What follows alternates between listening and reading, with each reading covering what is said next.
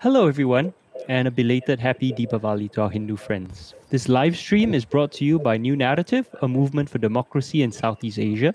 And if you'd like to support our efforts to create a better Southeast Asia, please join us as a member at newnarrative.com slash join or donate at newnarrative.com slash donate. Before we start, um, we want to say that while we encourage discussion in the Facebook and YouTube chat, I want to remind everyone that today we're going to be talking about a very sensitive and controversial topic. And a man's life is literally at stake here. So emotions are running very high. Please be respectful and kind in the comments. We are all living in very difficult times, especially all of us in Singapore are struggling very much with the pandemic we will be exercising a stricter than usual policy of moderation in the comments, and we will not hesitate to delete any comments which may be construed as offensive or hate speech. So, on to the topic. Nagaenthran Dharmalingam is scheduled to be executed by the Singapore government on Wednesday, the 10th of November. There was a last minute appeal today that was dismissed, but there will be another appeal uh, heard by the Court of Appeal tomorrow at 2:30 p.m. But if it is unsuccessful, he could still be hanged on Wednesday. Mr. Nagaenthran was arrested in Singapore in 2009 and charged with trafficking 42.72 grams of diamorphine, which is a form of heroin used to treat, treat severe pain. Mr. Nagaenthran testified in court that he had been coerced into trafficking the drugs by a man who threatened to murder his girlfriend, but he was not believed by the court and was sentenced to death by hanging. This was in November 2010 so he has now spent a whole decade on death row. In addition, experts have also assessed Mr. Nagaenthran as having an intellectual disability. The UN Convention of the Rights of Persons with Disabilities, which Singapore has ratified, bans the imposition of the death penalty on people whose mental and intellectual disabilities may have impeded their effective defense. And Singapore's own laws were amended in 2012 to enable ratification of the CRPD, but while the court did recognize his disability, they also found that he had sufficient mental responsibility for the crime. We will talk about that later. Before we meet our guest for tonight, New Narrative wants to say that we believe that the death penalty has no place in any civilized society. It belongs to the trash heap of history alongside punishments like prison labor and cutting the hand off a thief. Unfortunately, all three still exist today. New Narrative is hosting this live stream event to inform our viewers about the injustice of Mr. Nagaenthran's death sentence and to encourage Singaporeans and people all over the world to urge their leaders to spare his life. But we also want to make clear that we are against the death penalty and against punitive approaches to drug policy or the so called war on drugs throughout Southeast Asia that has led overwhelmingly to the murder of poor and vulnerable people. In fact, Mr. Nagaenthran has spent over a decade in solitary confinement, which is recognized by the Geneva Convention as cruel and inhuman punishment. And so we believe that his punishment already exceeds his crime, and he should be released to his family. So, joining us today to discuss Mr. Nagaenthran's case are Emmy Carissa, a disability rights activist. Hello, Emmy. Hello. Kokila Annamalai, who is a activist with the Transformative Justice Collective. Hello, Kokila. Hi.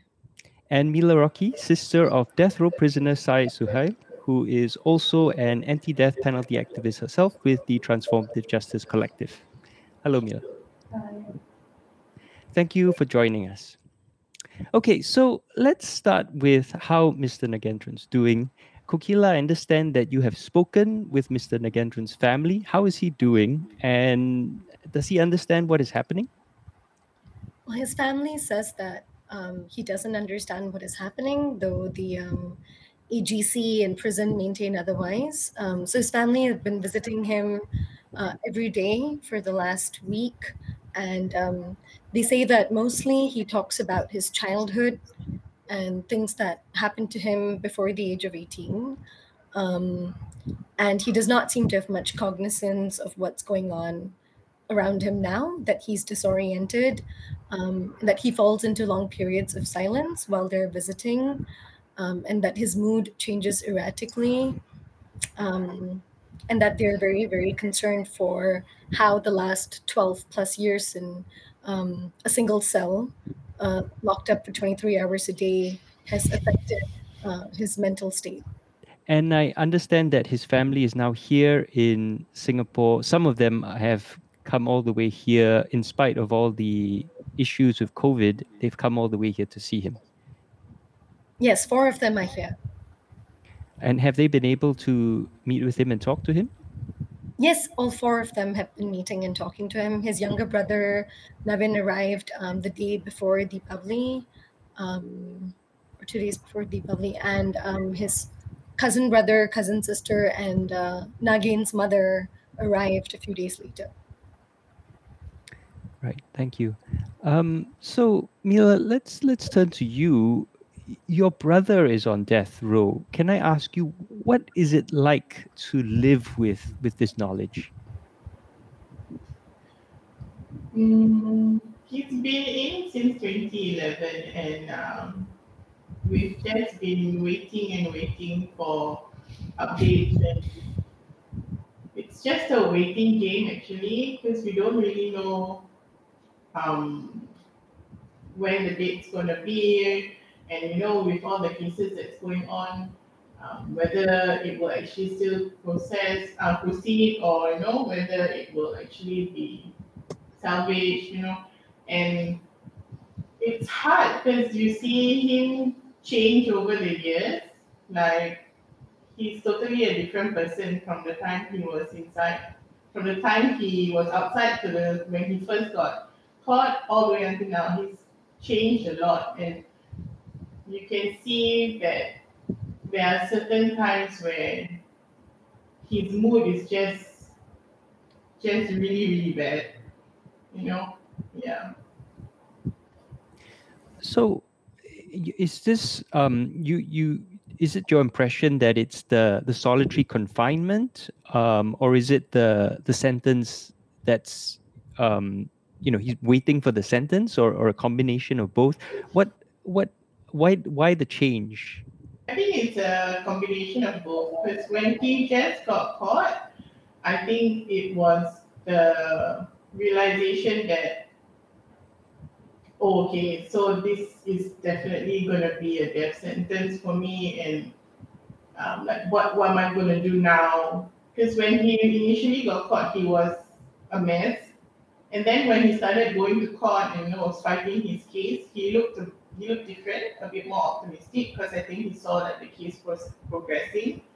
Then once he was finally sentenced, then that's where things started to change. And then not only um, he's seen alone in a cell. But then due to his stress, you know, he started, um, he couldn't handle it. So I guess he did some stuff and then they locked him in a different cell, which is the one where there's no opening, he can't talk to anybody, he can't see anybody. So that added on to the stress that he had.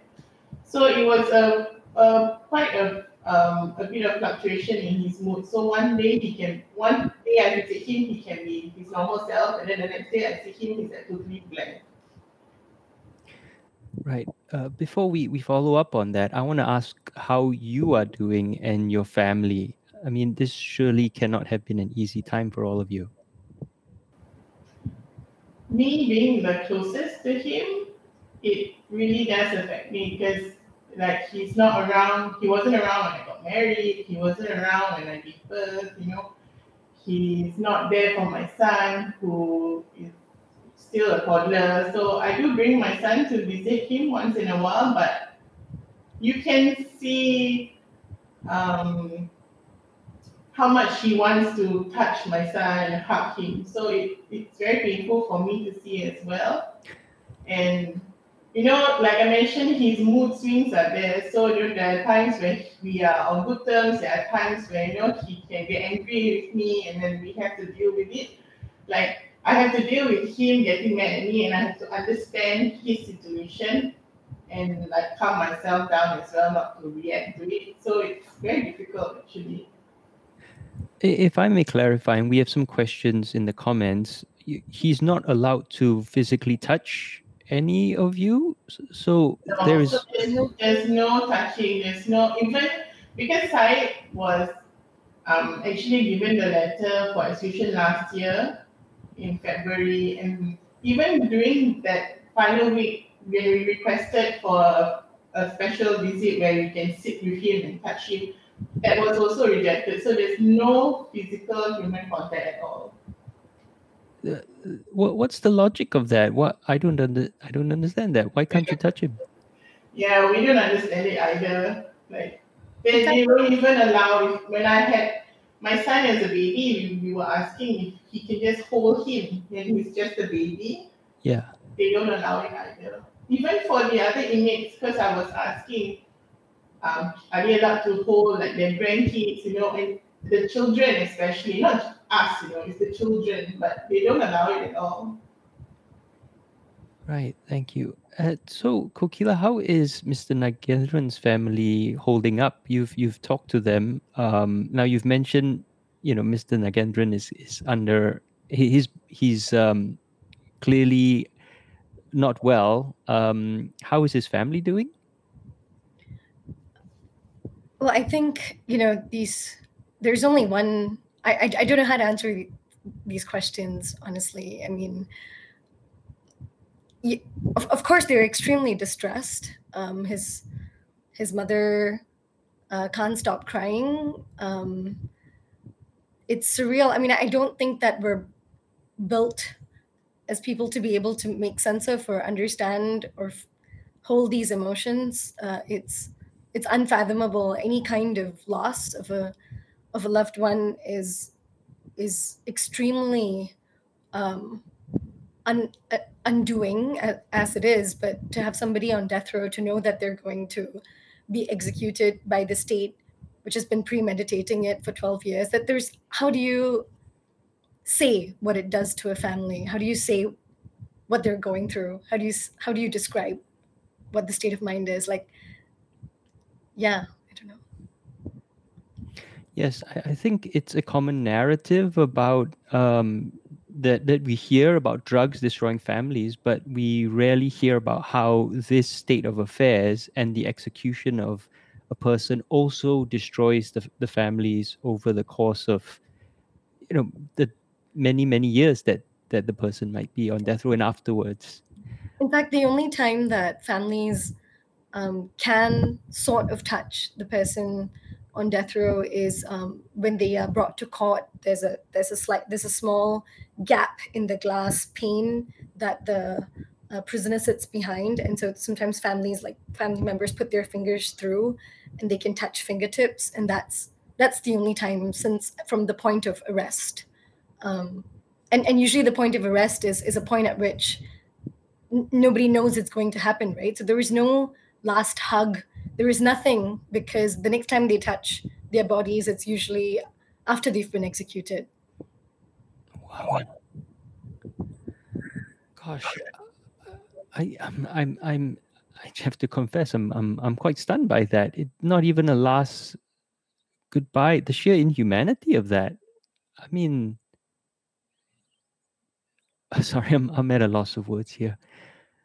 Um, wow so let let's talk about um, Mr. Nagaenthran's mental state. And here we we come to Emmy, you know, your uh, disability rights expert, in particular on intellectual and psychosocial disability.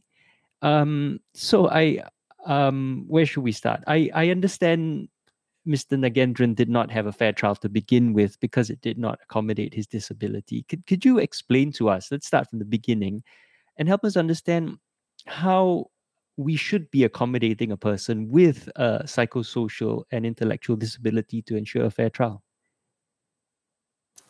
Okay, um I okay, so I also have something to say about the mental state part, um, but I will start with um, um, with procedural accommodations for persons with disabilities, especially people with psychosocial and intellectual disabilities. Um, so it's actually something that has gained prominence on prominence only recently, and I think that's especially a reason why, um, you know, people should be educated about this, and Nagaenthran's execution must be stopped. Because, um, for instance, even Singapore has acknowledged that there must be procedural accommodations for persons with disabilities. It introduced the appropriate adult scheme in 2015. Nagaenthran was um, arrested in 2009, and yet the the confession that they take as most authoritative is the one that was procured in 2009 and we and when they introduced the appropriate adult scheme they said that um, people of intellectual disabilities might you know um, might be more likely to confess because they're scared you know they may confess to things they they didn't actually do. Um, and also then there's the issue uh, uh, and then like um, other things not it's just not only the police it's also the courts. What what sort of procedural accommodations can the courts should the courts provide under the latest international standards? For, so, for example, um, there might be uh, people who must be trained to question differently. You know, we people need to work with the disabled person to find out what sorts of accommodations that they need. Um, you know, this can be done through a, justice facilitator, or you know, like the person can also request. I mean, um, I think. I mean that that's my opinion as well. But also the latest international standards do say that procedural accommodations must be made, and this can be done through a justice facilitator.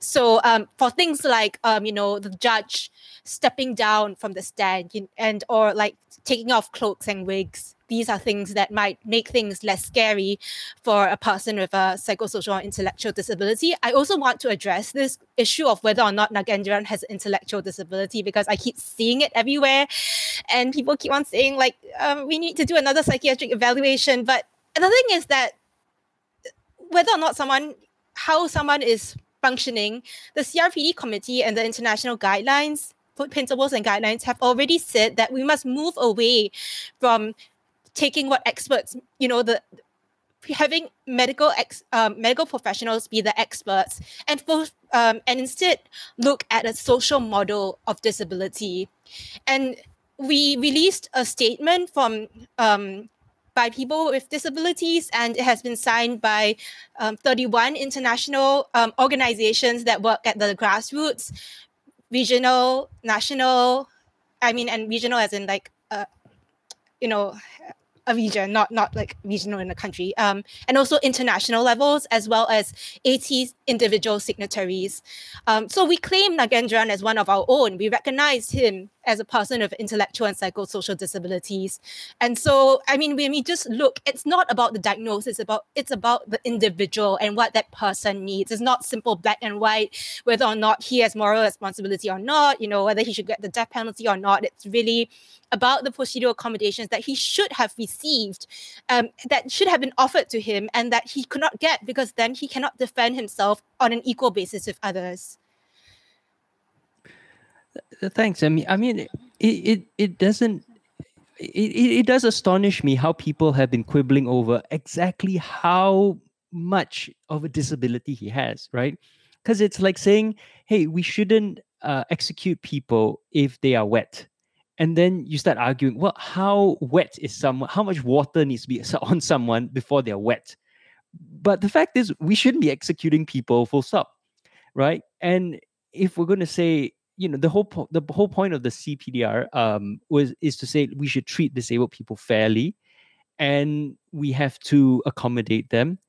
Um, and then now we're quibbling over exactly how much of a disability uh, gives you know enables them to have that dignity. It, it, it, to me it's it's it's totally back to front um, and it makes no sense that we we we should just try to treat people with dignity and fairness and respect rather than quibbling over well how much fairness and respect do you qualify for? You know so i i yes i totally understand what you're what you're saying here um, I also wanted to add that um, the CRPD asks for rather than a medical approach, for a social model approach. So we know that Nagaenthran had barriers put in front of him unintentionally because at that time people didn't know that about these standards, but that right now bec- we can do something about it. The other thing is that um, evaluations from mental health professionals can be very subjective. So I've given given like different you know diagnosis myself someone might say and a lot of people when psychiatrists when they meet me they think that i my, use myself as an example that i function really well because i'm articulate but they don't know that I have like set shifting difficulties. It's not obvious. I once saw a, a psychologist and she was insisting that I was doing well um, for about three months until she finally realized that I wasn't lying and I was actually struggling. Um, yeah, so it is very subjective. I think, I mean, if I make make a crude analogy, it's like expecting everyone who gets COVID to have the exact same symptoms and be evaluated by a doctor in the exact same way with the exact same diagnosis. But we have this whole class of um, you know ailments that fall under COVID, but people, you know, um, have so many different symptoms, right? You have this whole laundry list of symptoms when you ask to check in at somewhere and have you had shortness of breath or whatever. And you know so I, I i don't want to say that um you know a, a, mental disability or mental illness is the same as a as a physical one. Of course i want to be very careful there. But um the point is that uh, a lot of what we assume about the the objectivity of science is actually very subjective and especially when it comes to the human mind or the human body um now, Emmy, you, you, you wanted to talk about uh, Mr. Nagaenthran's uh, mental state and um, you had some responses to how Kokila was Kokila was describing him and how um, he's doing. Yes, so I mean, I as someone who has experienced altered states myself, um, when I was experiencing very bad conditions in an institutional setting, um, what Nagaenthran is going through really struck me. I remember at the time when um, I was in that setting, I was I just couldn't comprehend how people could be so cruel because I guess some part of me wants to believe that the world is good. And so my mind, you know, dissociation can be a coping strategy. Um, it's not always bad. It, it's like a way the mind copes. So the way I coped was that I started to believe my mind created this narrative that everyone was out to help me, even though that was not the case. And I just couldn't understand it when people were hurting me. Like, like I people would say, actually you can't go to the bathroom, and I'll be like, why? Aren't you trying to help me? Isn't the whole place trying to help me.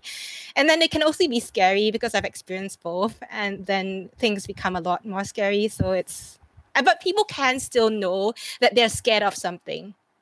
They know, they can say what they're scared of, or they can express it in some way.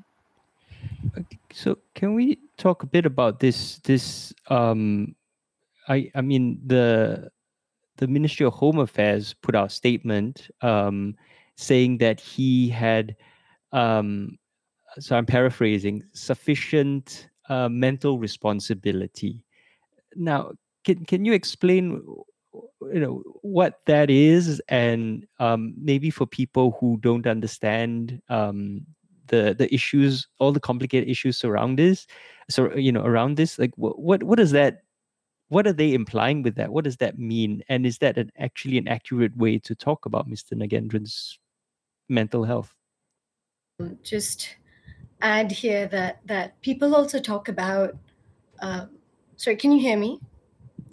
Sorry. So I just wanted to add here that you know people talk about um, psychosocial disabilities and intellectual disabilities versus like um, people who are neurotypical or who are non-disabled as if these are static and separate categories, right? Um, but the carceral conditions produce a lot of distress and I think it's also, it's very clear from Nagin's case, uh, from his family's uh, testimonies, that he's a very different person from when they last saw him, and uh, he's his suffering seems to have increased incredibly from their experience of interacting with him for, for about five hours every day. And um, this is also true for many people who've been incarcerated right? That that it, it has tremendous it causes tremendous trauma. This is well documented uh, well researched. So so yes his his you know his state uh, at the point at which uh, you know the act happened the point at which he was arrested definitely is something to discuss. But it's also about what it means to execute somebody. And this is what his mother keeps saying. It's like he's already suffered for 13 years. And for 13 years the family sees it as him having been tortured. And that I don't know how to see it any other way, too, because I think somebody having to live in a single cell for 23 hours a day for 12 years is torture.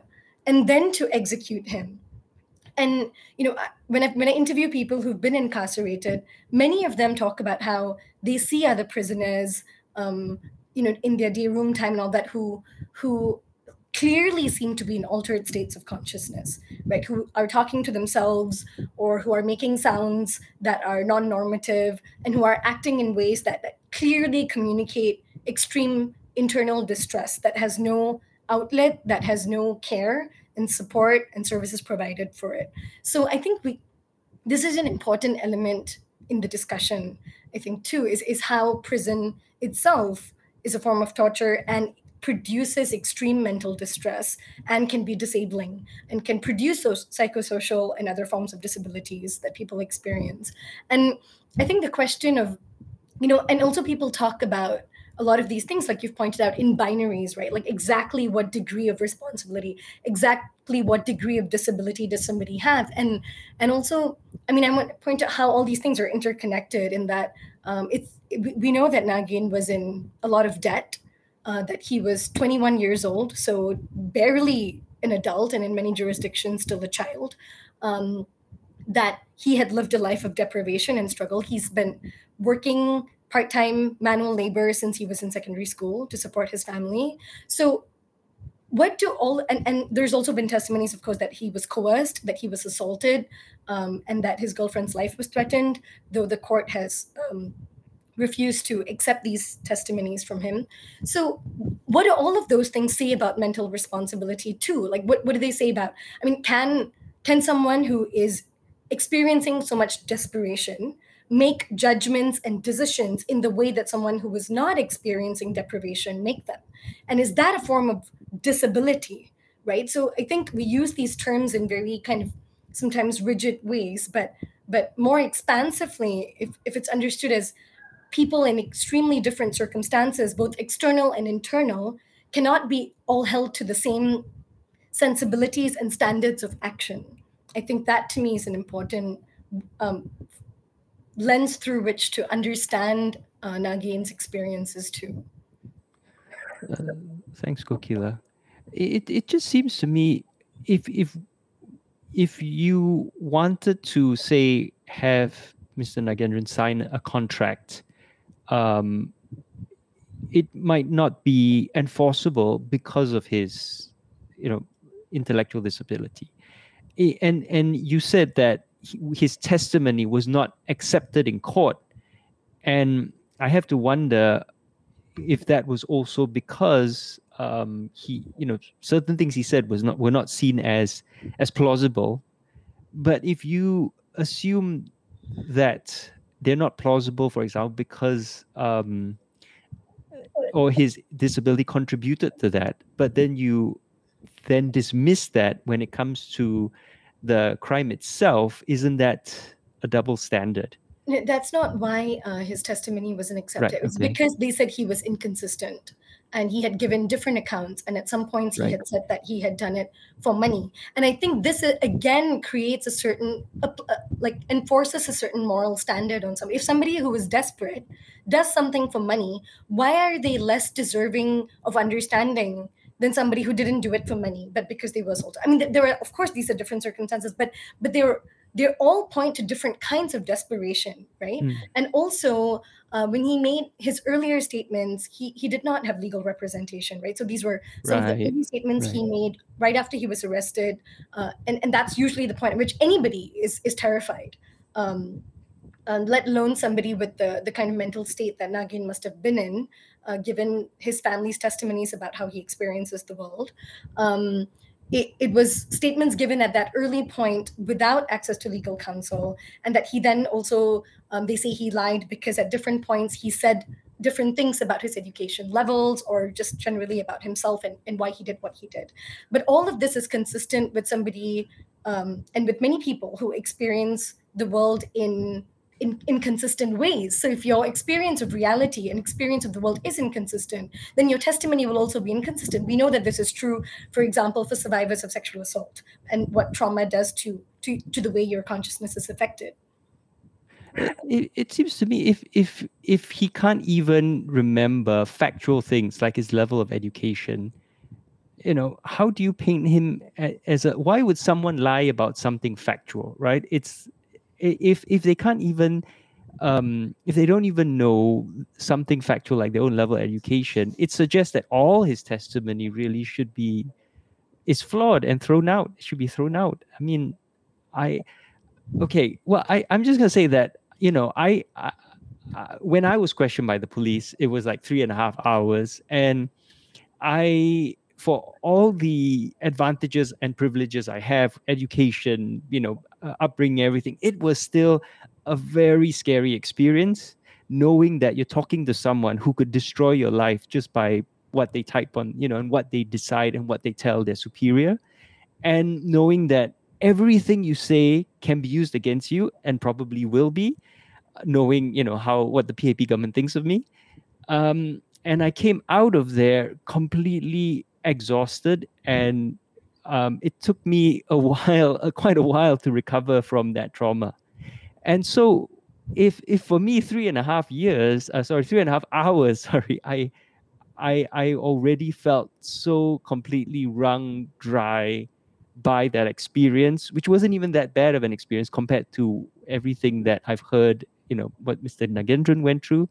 I can't imagine what he must have gone through and how it must have destroyed him you know, PJ, this I completely agree. You know, when I was interrogated by the police, uh, first for three hours and then for six hours, I ended up agreeing to things because I was so exhausted. Things mm. that I that I initially didn't agree to, things that they put in my statement, and that I, you know, because I was I was just over it. I was like, you know what? Okay, fine, I'll mm. sign to that, or you can put it that way if, if you insist, right? And and what to imagine. And we've also heard in you know from justin's testimony the child who died by suicide after cnb's in- interrogation from what he and his mother say cnb do use even more aggressive techniques.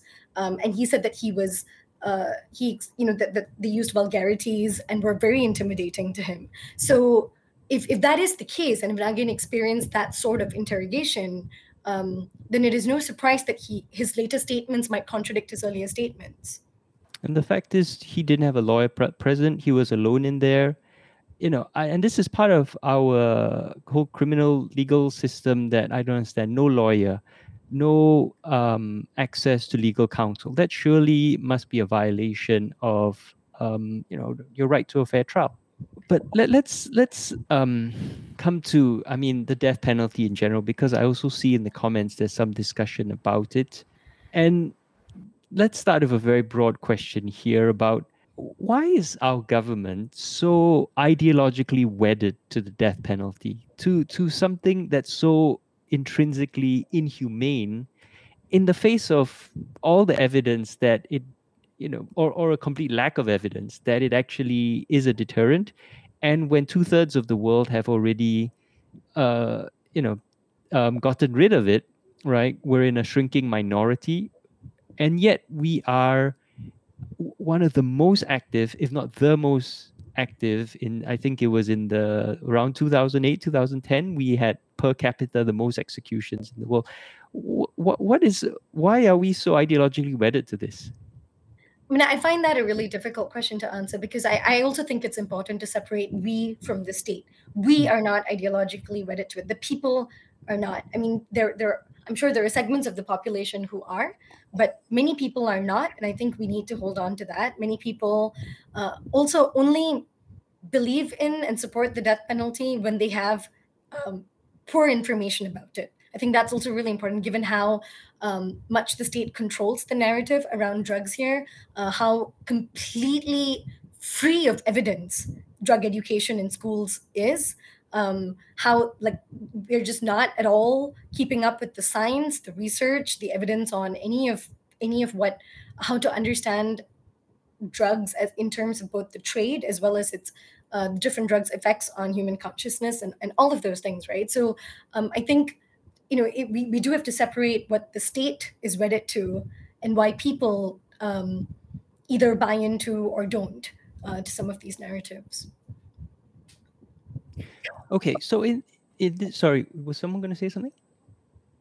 Uh, no. Okay, so in, in this case, right, the um, the the PAP government says that the death penalty deters drug smuggling or drug abuse, and the problem is that that is it's um anything that involves the death penalty cannot be proven one way or another because you cannot run an experiment where you bring someone back to life, don't have the death penalty, and then um, see how they behave, right? So this, for me, any assertion that the evidence says X, Y, Z, um, I'm very skeptical. You know, it, it's simply impossible to prove. Um, but what I'm, I guess, um, wondering about is why is it specifically drug trafficking that we treat so harshly and not other things of a similar class like alcohol uh, addiction alcohol abuse gambling addiction? Actually we encourage gambling in singapore because we have casinos um, which are far more prevalent and actually far worse in their social impact. Is there any sort of reason why it's drug smuggling which is treated and drug abuse and the misuse of drugs, which is treated wildly out of proportion to its actual impact compared to these other things? I think it's purely a money thing because alcohol and gambling, um, they can make money off of it with taxes and all that. But you know, how do you make money off drugs when it's all coming in illegally? so I think that's one of the things because they can't control it and they can't they can't be taxing it for taxing it, you know. So that's how we deal with it. I mean, alcohol and gambling, everyone wants it. Everyone pays for it. So right, that's a that's actually a really good answer, and and it makes total sense given the publicly stated ideology of the PAP. So another question then for the, the two of you anti-death penalty activists, why is it we don't see the people behind the drug mules? It's the headlines are always about, you know, these poor vulnerable people who are exploited as drug mules and end up hanging.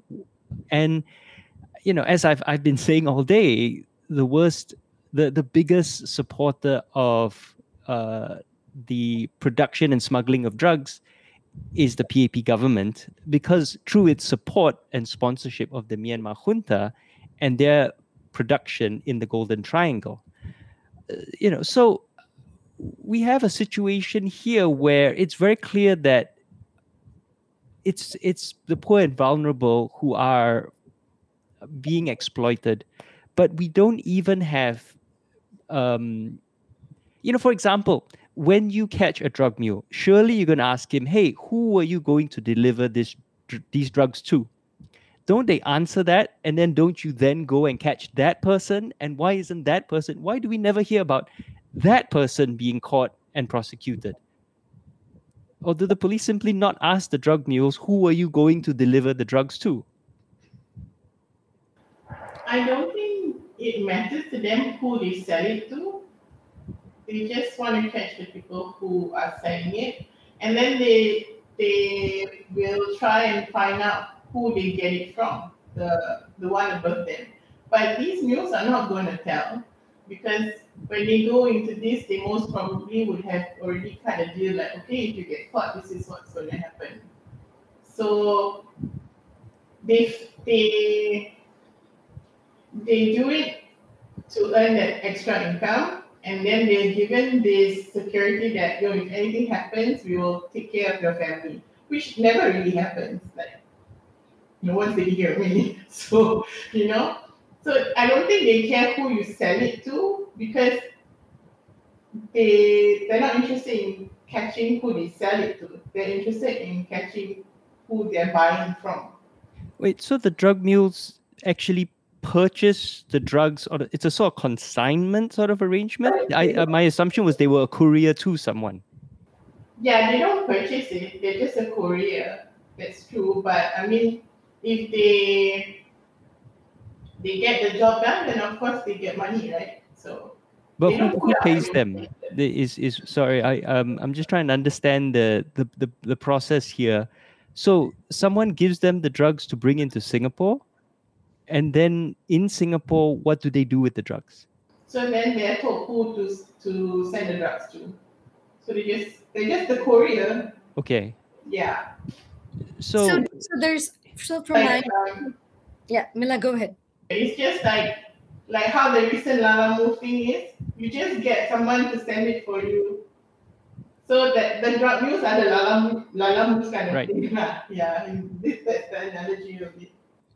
I mean, I think firstly we we know that our laws are created to protect rich people and uh, not the rest of us, and we also know um, anecdotally and and you know from what people we've uh, interviewed who've been incarcerated for drugs tell us that uh, a lot of drug raids are focused on what's called like street level drugs and focused on um, low income neighborhoods and um, and these are and, and street level is is just where uh, often people who are from more marginalized backgrounds can be uh, are more visible using drugs right? So there's not you know uh, we also know that there that there is a lot of drug use uh, again anecdotally in um, international schools for example or in clubs in the partying music ske- in the music scene. But these are not places that experience as heavy policing and raids for example in my in my understanding. Um, and um, i think also it's it's not as simple pj i think as like there are people up there and then there are people down here. It's just like two levels right? So so there's usually from from what i've um, heard from people who have been involved in the drug trade here um, us- they say that you know a lot of the money is is controlled by people um, who are you know at the top of who, who run secret societies and often they are from privileged backgrounds and um, and then it's really a lot of layers of people through which the business is run. Um, and the people right at the at the bottom of that hierarchy who are who are doing the runs are, are the most marginalized right? And then there's people who manage a few people or an area and then it's it's a lot of layers. It's not just like if this guy is selling it to one guy that he's somehow higher uh, ranking or something than him. It's usually traded across the same level. So there's lots of layers of so as to protect people um, right at the top of the ring right? And, and of these secret societies. So Koki, I think you you've also talked about other ways, alternatives to the death penalty as a way to tackle drug abuse in Singapore. Uh, what what other ways can we deal with this if we're not going to have the death penalty as a as a the deterrent? Well, I well, I'm I'm an abolitionist, so I know that that is a pretty um, difficult position for a lot of people to sum up. So I'm an abolitionist in the sense that I, I, I, I believe that we need to move away from prisons and policing altogether, and not just the death penalty. Uh, I do not think that life imprisonment is a acceptable alternative to the death penalty, um, and definitely in the case of drug offenses. Um, many places in, in, in a growing number of places are experimenting with and have had very encouraging um, results with harm reduction approaches that are focused on um, well what it sounds like right? Reducing harm. So and that includes a wide variety of things from allowing people to use safely allowing people access to to community support and um, the kinds of treatment that they might want or choose um, allowing people and, and and i think it's very widely recognized that um, it is often when people experience addiction of any kind not just ad- addiction to to these particular substances but any form of addiction that it is a lot of um, community support and, and and opportunities and resources for healing that allows them to um, overcome addiction if they choose to and if they want to but also to not um, also be very fixated on so to speak recovery um, but rather recognize that there is a spectrum of users uh, and some of them experience have a healthy relationship with drugs and some people have unhealthy relationships with drugs. And the question is how to protect the most vulnerable people for example young children or family members uh, who might be affected by somebody's addiction um, or extens- or unhealthy drug use. Um, and also how to protect people them- themselves right in ways that are that that they consent to like providing access to housing providing access to healthcare uh, and uh, yeah and, and and approaches like that that really understand um, what what addiction what lies at the heart of addiction. Um, but also you know i think drug use is a is, is is a very closely related but somewhat also separate thing from drug trading right? And so people who are couriers who, who agree to sell um, in exchange for very little cash. Like in, in Nagin's case, he wasn't offered much at all. Uh, and you know, and people online are talking about how you know if somebody was offered two hundred thousand dollars to do this, then they, they should be held culpable. That's nowhere close to. I think Nagaenthran was offered something like five hundred ringgit to do this. Um, if I remember correctly. So often people who who know the, the serious consequences of, of helping to transport drugs but still do do it because they're desperate um, and sometimes people don't know right? Because again of altered states uh, different experiencing the world differently and also because they are coerced. I mean internationally and i think new narrative did a story somewhat related to this but it's it's there's a lot of uh, very solid research showing that women are often coerced by partners and other men in their lives to transport drugs, um, and especially women who are experiencing domestic violence. So it's really many different vulnerable populations that are very severely um, punished and affected by um, completely, you know, uh, un- indefensible, harsh drug laws that are not based in any science, any evidence whatsoever. Thank you. Um, and Emmy, for mental health and disability, uh, how would you say, how would you characterize um, the state's PAP government's approach to it, and how can we improve it, especially, um, you know, to to prevent um, more uh, Mr. Nagaenthrans happening in the future?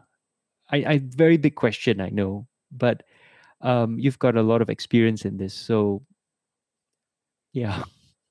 Well, I, mean, so one thing that is also an issue is um, that has been of um, people with psychosocial disabilities has been arguing is that people should not be put in psychiatric institutions as an alternative to prison because they can also be really harmful places. But also, um, what I've been thinking a lot about because I keep like seeing people talk about this as if it's a black and white thing, and I mean the issue is, you know, whether or not he, you know, mental responsibility. That's not the issue. You know, for for me, I it's like he doesn't.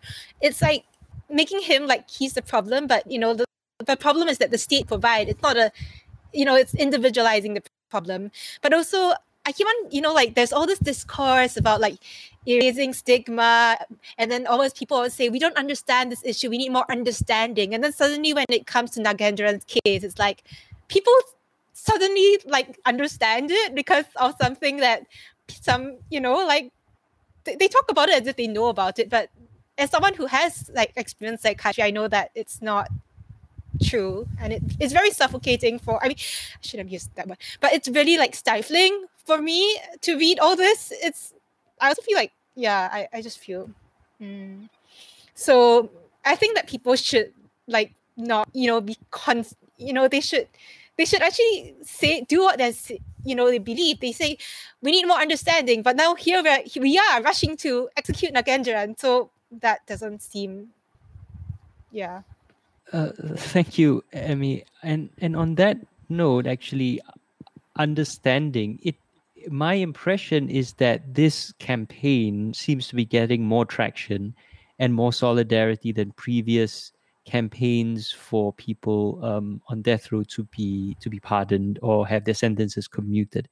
Um, is that a reflection uh, of a greater uh, understanding of the death penalty issue and and a, a, change in public views, or is it purely because um, you know Mr. Nagaenthran has the whole um, there's the whole uh, intellectual disability angle that that people are latching onto?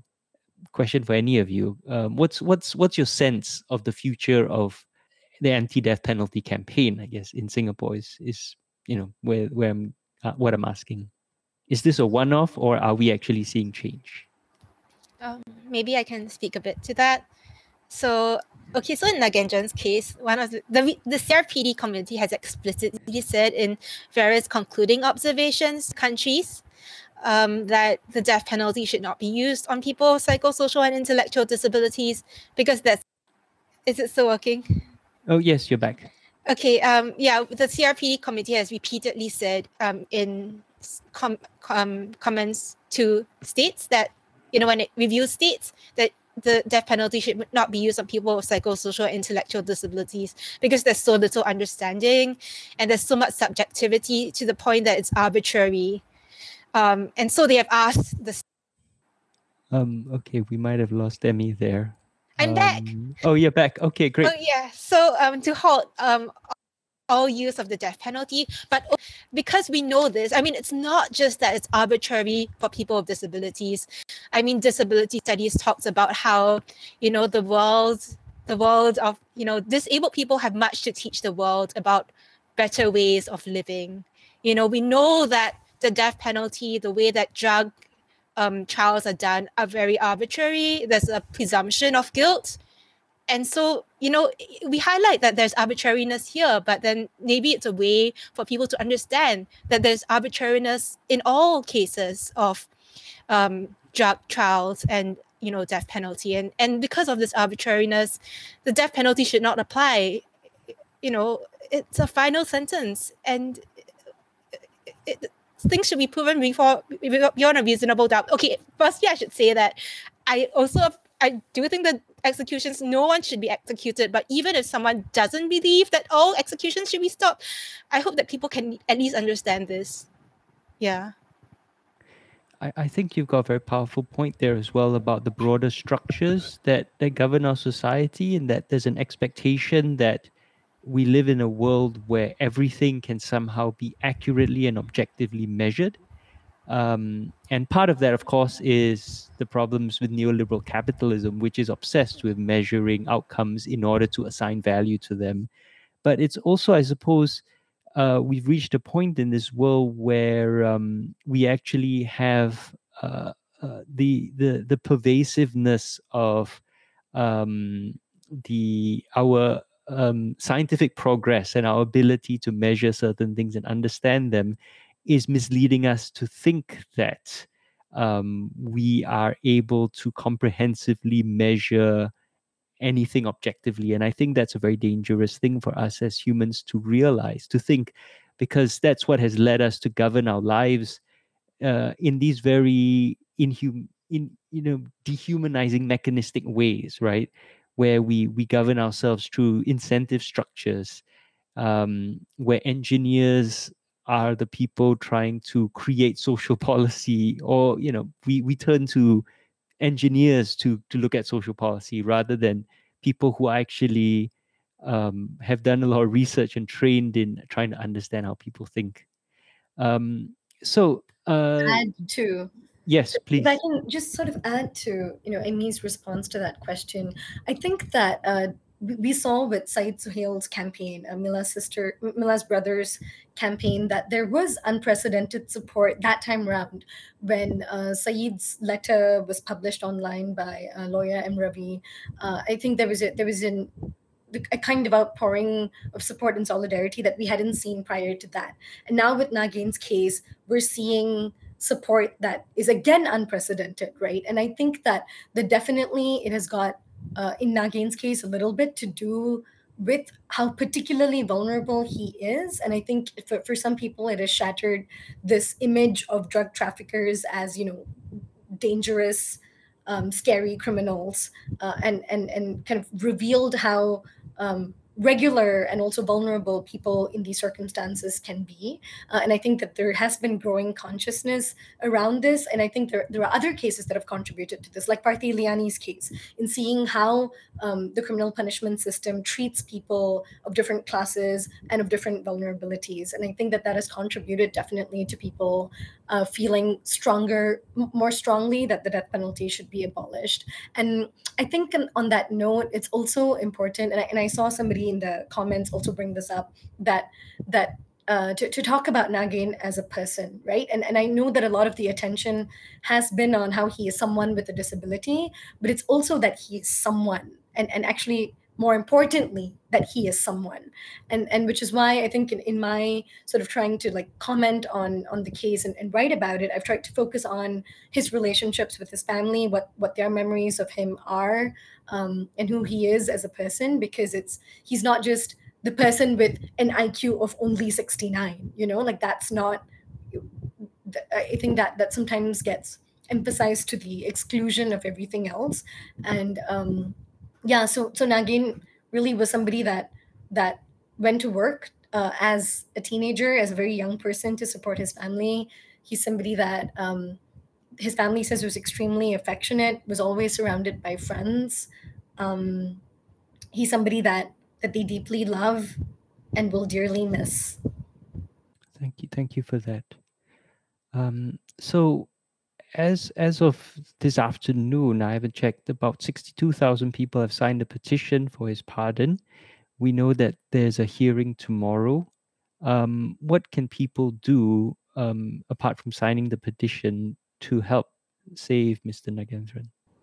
Um, so we've also just submitted a letter this morning that Mila delivered to um, President Halimah Yacob with 237 loved ones of um, people on death row who've signed it. And this is also extremely unprecedented because families of um, people on death row are often uh, extremely reluctant to speak up because of the, you know, very harsh um, public response uh, to people who are um, convicted for, for drug trafficking offenses.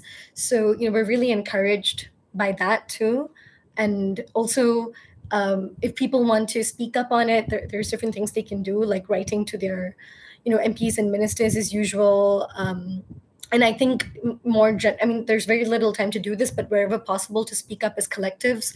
Uh, we haven't heard from, you know, collectives of social workers. You can speak up as collectives of teachers, just collectives of students. You know, it's important to make um, our voices heard, both as individuals and as part of collectives and and communities uh, that care about these issues and um, uh, yeah so i think it's it's it's what we can do at this stage is really whatever uh, people have have the wherewithal to right so it's, it can be putting out statements writing and speaking up talking to people around you getting as many people as possible to sign the statement because that is the while there are many different efforts that's the one sort of concentrated space that i think is a sort of way that people take the temperature on how many people care about this issue that's that's very true. I think we have an idea that a lot of um, politicians, PAP MPs in Singapore don't listen, but they do, and they are uh, ultimately elected politicians who will respond to public pressure. So I want to echo that thought um, and urge Singaporeans to remember you do have a lot more power than you think you do.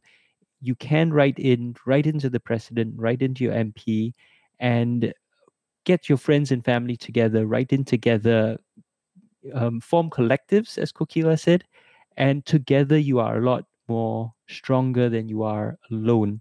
So please, everyone, if you can, take the time. Um, I think we're gonna we've posted the link to your MP and to the president. Please just write an email. That's all. You know, you can take five minutes to write an email. It might help save a man's life. Um, and please do make your voice heard. Uh, so we have um, the um, appeal tomorrow, and um, pending that result, um, do we think there's any chance that he will be given a second chance here? I mean, from the the Court of Appeal tomorrow. I think as death penalty activists, um, the, the work is to is to believe that there is a chance until there is not a chance um, and and i think that is not naivety and it's not optimism and i, th- I think it is it is a form of discipline. Uh, it is a form of discipline to to do everything we can till we can. Um, and so you know it, it, people have been granted clemency in singapore before. Um, death penal death sentences have been commuted to life sentence after legal battles before. So there is really no telling what can happen. Um, the, the circumstances are extremely precarious and discouraging on many levels but um, for as long as Nagin is alive there is hope Yes, as my coach used to say, you miss 100% of the shots that you don't take. So I urge all of you, you know, if it turns out that one more email could have saved his life, please make make it your email. So on that note, we're out of time, and I want to thank our guests, Kokila, Emmy, and Mila, for joining us today. And um, I want to thank all of you in the audience for joining us, and everyone in the comments for leaving your comments and discussion. Um, and as always, if you've enjoyed this and found this useful, please do join New Narrative as a member at newnarrative.com slash join or support New Narrative at newnarrative.com slash donate. We need your help to survive and continue to bring you this, this content. So thank you very much, everyone. Um, have a good night and let's try and save Nagaenthran together. Thank you. Bye-bye.